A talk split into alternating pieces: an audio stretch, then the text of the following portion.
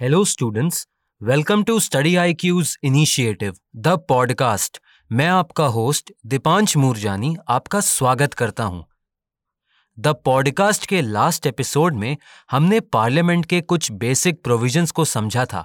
तो जो भी हमारे नए लिसनर्स हैं, वो हमारे प्रीवियस एपिसोड्स को सिर्फ़ यूट्यूब पर ही नहीं, बल्कि ऑडियो स्ट्रीमिंग प्लेटफॉर्म्स पर भी सुन सकते हैं, जैसे Spotify Hubhopper Apple podcast et cetera आज के एपिसोड में हम सर की गाइडेंस से हमारी पार्लियामेंट के काउंसिल ऑफ़ स्टेट्स यानी राज्यसभा के सभी प्रोविजंस को डिटेल में डिस्कस करेंगे।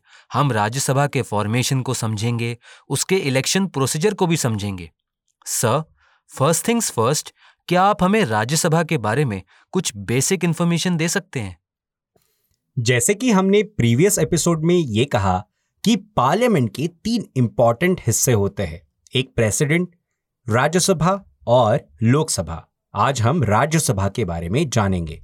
हमारे कॉन्स्टिट्यूशन का आर्टिकल 80 राज्यसभा के कंपोजिशन के बारे में बात करता है। आर्टिकल 80 के अकॉर्डिंग राज्यसभा की मैक्सिमम स्ट्रेंथ को 250 पर फिक्स कर दिया गया है, जिसमें 238 मेंबर्स इलेक्टेड होंगे और 12 मेंबर्स को प्रेसिडेंट ऑफ़ इंडिया नॉमिनेट कर सकते हैं। अगर हम हमारी प्रेजेंट राज्यसभा की बात करें तो हमारे प्रेजेंट राज्यसभा में 245 मेंबर्स है, जिसके अंदर 229 मेंबर्स स्टेट को रिप्रेजेंट करते हैं और चार मेंबर्स यूनियन टेरिटरीज को रिप्रेजेंट करते हैं। उसके बाद 12 मेंबर्स को प्रेसिडेंट ऑफ़ इंडिया ने नॉमिनेट किया है। हमारे कॉन्स्टिट्यूशन में फोर्थ शेड्यूल राज्यसभा की सीट्स को डिफरेंट स्टेट्स और यूनियन टेरिटरीज के लिए अलॉकेट करने की बात करता है। सर राज्यसभा के अंदर जो स्टेट्स का रिप्रेजेंटेशन होता है उसे स्टूडेंट्स अपने एग्ज़ाम के पर्सपेक्टिव से कैसे समझ सकते हैं? जो राज्यसभा में स्टेट के रिप्रेजेंटेटिव्स होते हैं उन्हें स्टेट लेजिस्लेटिव असेंबली के इलेक्टेड मेंबर्स सेलेक्ट करते हैं और इस मेथड ऑफ़ इलेक्शन को system of proportional representation by means of single transferable vote बोला जाता है। राज्यसभा में स्टेट को जो सीट्स अलोकेट होती है, वो उन पर्टिकुलर स्टेट्स की पॉपुलेशन के बेसिस पर होती है। इंडिया में राज्यसभा के अंदर सीट्स के इक्वल रिप्रेजेंटेशन नहीं होते, क्योंकि यहाँ पर जिस स्टेट की पॉपुलेशन ज़्यादा होती है, उस स्टेट को राज्यसभा में भी ज़्यादा सीट्स मिलती है। और जिस स्टेट की पॉपुलेशन कम होती है, उस स्टेट को कम सीट मिलती है। लेकिन यूएसए की बात की जाए तो यूएसए में सभी स्टेट को अपर हाउस यानी सेनेट के अंदर इक्वल रिप्रेजेंटेशन मिलता है इरिस्पेक्टिव कि उन स्टेट्स की पॉपुलेशन कम या ज़्यादा है। सर राज्यसभा के अंदर जो यूनियन टेरिटरीज का रिप्रेजेंटेशन हमें देखने को मिलता है उसके बारे में आप कुछ बेसिक इंफॉर्मेशन दे सकते हैं? यूनियन टेरिटरीज के रिप्रेजेंटेटिव्स को इनडायरेक्टली इलेक्ट किया जाता है by members of electoral college और उस इलेक्टोरल कॉलेज को स्पेशली इसी पर्पस के लिए कॉन्स्टिट्यूट किया जाता है। यहाँ पर भी system of proportional representation by single means of transferable vote adopt किया जाता है। राज्यसभा के अंदर सिर्फ़ दिल्ली, पुदुचेरी और जम्मू एंड कश्मीर को रिप्रेजेंटेशन मिलता है। जो सिक्स अदर यूनियन टेरिटरीज है, हम में काफ़ी कम पॉपुलेशन होने के कारण उनकी राज्यसभा के अंदर कोई रिप्रेजेंटेशन देखने नहीं मिलती। सर राज्यसभा के नॉमिनेटेड मेंबर्स के बारे में आप कुछ बेसिक इन्फॉर्मेशन हमें दे सकते हैं? जैसे कि सभी को पता है सचिन तेंदुलकर को प्रेसिडेंट ऑफ़ इंडिया ने nominated member of Rajya Sabha appoint किया था। उसी कॉन्टेक्स्ट में हम नॉमिनेटेड मेंबर्स के बारे में कुछ जानेंगे। राज्यसभा के अंदर प्रेसिडेंट 12 मेंबर्स को नॉमिनेट करते हैं। जिनके पास स्पेशल नॉलेज या फिर प्रैक्टिकल एक्सपीरियंस होता है, कुछ फील्ड्स में जैसे art literature science and social services nominated members के प्रोविजंस को ऐड करने का मोटिव भी यही था कि हमारी कंट्री के अंदर जो एमिनेंट पर्सनालिटीज है, उनको डिसीज़न मेकिंग में इंक्लूड किया जाए without going through the process of election हमारी कंट्री में जैसे नॉमिनेटेड मेंबर्स का प्रोविज़न है, वैसे नॉमिनेटेड मेंबर्स का कोई भी प्रोविज़न देखने को नहीं मिलता।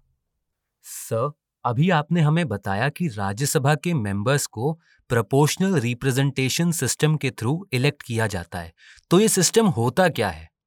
प्रोपोर्शनल रिप्रेजेंटेशन के सिस्टम में एक पॉलिटिकल पार्टी को जितने प्रोपोर्शन में वोट्स मिलते हैं उसी प्रोपोर्शन में सीट्स भी मिलती है। एग्ज़ाम्पल के तौर पर इसराइल और नेदरलैंड्स में प्रोपोर्शनल रिप्रेजेंटेशन सिस्टम को फॉलो किया जाता है।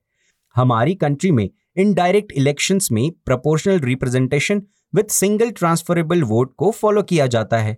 हमारी कंट्री में प्रेसिडेंट के इलेक्शन में भी वाइस प्रेसिडेंट के इलेक्शन में, राज्यसभा के इलेक्शन में लेजिस्लेटिव काउंसिल के भी इलेक्शंस में proportional representation with single transferable vote को एडॉप्ट किया गया है। अब स्टूडेंट्स को इसे आसान भाषा में समझने के लिए ऐसा समझ लीजिए कि जितने परसेंटेज ऑफ़ वोट्स किसी भी पार्टी को मिले, उसी प्रपोर्शन के अंदर उसको सीट्स भी मिलेंगी। फॉर एग्ज़ाम्पल इंडिया के अंदर जनरल इलेक्शन जब होते हैं लोकसभा के लिए, तब प्रोपोर्शनल रिप्रेजेंटेशन का यूज़ नहीं होता। हालाँकि इसका नुकसान ये हो जाता है कि मान लीजिए, किसी पॉलिटिकल पार्टी को अगर X Y Z number of votes मिले हालाँकि उस वोट्स मिलने के बावजूद भी उनका कैंडिडेट चुनकर नहीं आया, क्योंकि दस वोट्स दूसरे पार्टी को मिल गए ज़्यादा। तो उस कॉन्टेक्स्ट में वो जितने भी वोट्स उस पार्टी को मिले, वो इरिलेवेंट हो जाते हैं। लेकिन प्रोपोर्शनल रिप्रेजेंटेशन के अंदर ऐसा नहीं होता। मान लीजिए, एक इलेक्शन का डेटा ऐसा कहता है कि 2019 या 2014 के अंदर जो जनरल इलेक्शंस लोकसभा के लिए हुए थे उसके अंदर किसी स्टेट्स में बीजेपी, कांग्रेस या बीएसपी ऐसी पार्टीज़ को परसेंटेज ऑफ़ वोट्स ज़रूर मिले, लेकिन उनके वो टर्नआउट परसेंटेज सीट्स विनेबिलिटी में कन्वर्ट नहीं हुए। इसका मतलब यह हुआ कि उनके वोटर्स ज़रूर थे, पर उनकी सीट्स जीत कर नहीं आई। तो ऐसे कॉन्टेक्स्ट में प्रोपोर्शनल रिप्रेजेंटेशन में, उन परसेंटेज ऑफ़ वोट्स के दौर पर उनको वो सीट्स जीती हुई दिखाई देती है। लेकिन हमारे यहाँ पर जनरल इलेक्शन में प्रोपोर्शनल रिप्रेजेंटेशन यूज़ नहीं होता। अब स्टूडेंट्स को क्रिटिकल एनालिसिस करते समय ये याद रखना चाहिए कि प्रोपोर्शनल रिप्रेजेंटेशन के बहुत सारे वेरिएंट्स होते हैं, लेकिन दो सिस्टम काफ़ी पॉपुलर है। पहला proportional representation with list system and दूसरा proportional representation system with single transferable vote sir proportional representation का जो सिस्टम हमारी कंट्री में फॉलो होता है, क्या आप उसके क्रिटिकल पॉइंट्स बता सकते हैं, जो उस सिस्टम के पॉजिटिव और नेगेटिव दोनों एस्पेक्ट्स को केटर करते हो? हमें ध्यान रखना होगा कि प्रोपोर्शनल रिप्रेजेंटेशन सिस्टम में डायरेक्टली सीट्स को अलोकेट नहीं किया जाता, बल्कि पॉलिटिकल पार्टीज़ वोट शेयर के आधार पर सीट्स को सिक्योर करते हैं। बहुत बार ऐसा देखा गया है कि वोट शेयर के आधार पर सीट्स मिलने के कारण लेजिस्लेचर में किसी भी पार्टी को मेजॉरिटी नहीं मिलती और ये इंस्टेबिलिटी को बढ़ावा दे सकता है और कोलिजन गवर्नमेंट का फॉर्मेशन इनएविटेबल हो जाता है। हालाँकि प्रोपोर्शनल सिस्टम के कुछ पॉजिटिव्स भी होते हैं, जैसे प्रोपोर्शनल सिस्टम ये इंश्योर करता है कि स्मॉलर पार्टीज़ को भी लेजिस्लेचर में रिप्रेजेंटेशन मिले, क्योंकि प्रोपोर्शनल रिप्रेजेंटेशन सिस्टम ये इंश्योर करता है कि इलेक्शन के रिजल्ट्स प्रोपोर्शनेट हो। और ऐसा भी देखा गया है कि शेयर ऑफ़ वोट्स और शेयर ऑफ़ सीट्स में बहुत कम इनकंसिस्टेंसी होती है। प्रोपोर्शनल रिप्रेजेंटेशन में बहुत सारी नई पॉलिटिकल पार्टीज़ को भी इंकरेजमेंट मिल सकता है। वो पॉलिटिकल पावर में आ सकती है। हावेवर इस सिस्टम का सबसे बड़ा ड्रॉबैक ये है कि कैंडिडेट और वोटर के बीच जो रिलेशन है उसको ये सिस्टम डाइल्यूट करता है।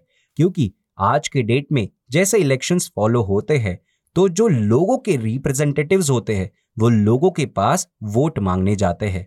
हालाँकि प्रोपोर्शनल रिप्रेजेंटेशन में पार्टी को प्रेजेंट किया जाता है, ना बल्कि किसी कैंडिडेट को। इस वजह से कैंडिडेट और जनता के बीच का कनेक्ट टूट सकता है। इस वजह से ये एक ड्रॉबैक कंसिडर किया जाता है in proportional representation sir thank you for giving us the information dear listeners आज के एपिसोड को हम यहीं पर कंक्लूड करते हैं।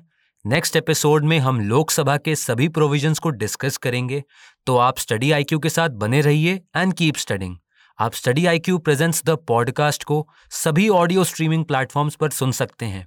जैसे Spotify Hubhopper Apple podcast Google podcast Kuku F M et cetera links को कमेंट सेक्शन में पिन किया गया है। Thank you